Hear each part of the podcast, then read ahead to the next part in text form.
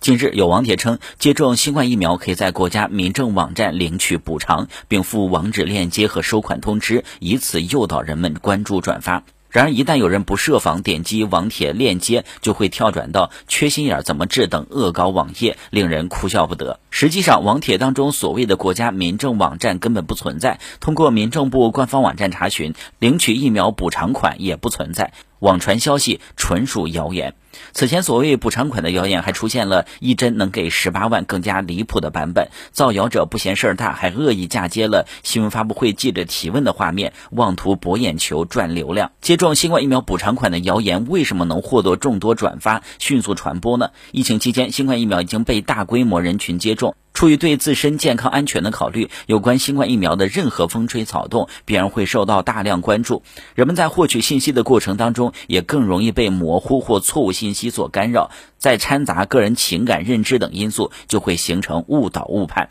一些不法分子正是利用了这些心态和认知盲区、误区，恶意编造、散布虚假信息，以领取补偿款等诱饵。引导网民点击不明链接赚取流量或实施诈骗，这种来历不明的链接，不管什么由头都不要点，否则就会落入骗局。提醒广大网民不要随意点击不明链接，不转发来源不明、未经证实的消息，以及通过正规渠道获取准确官方信息。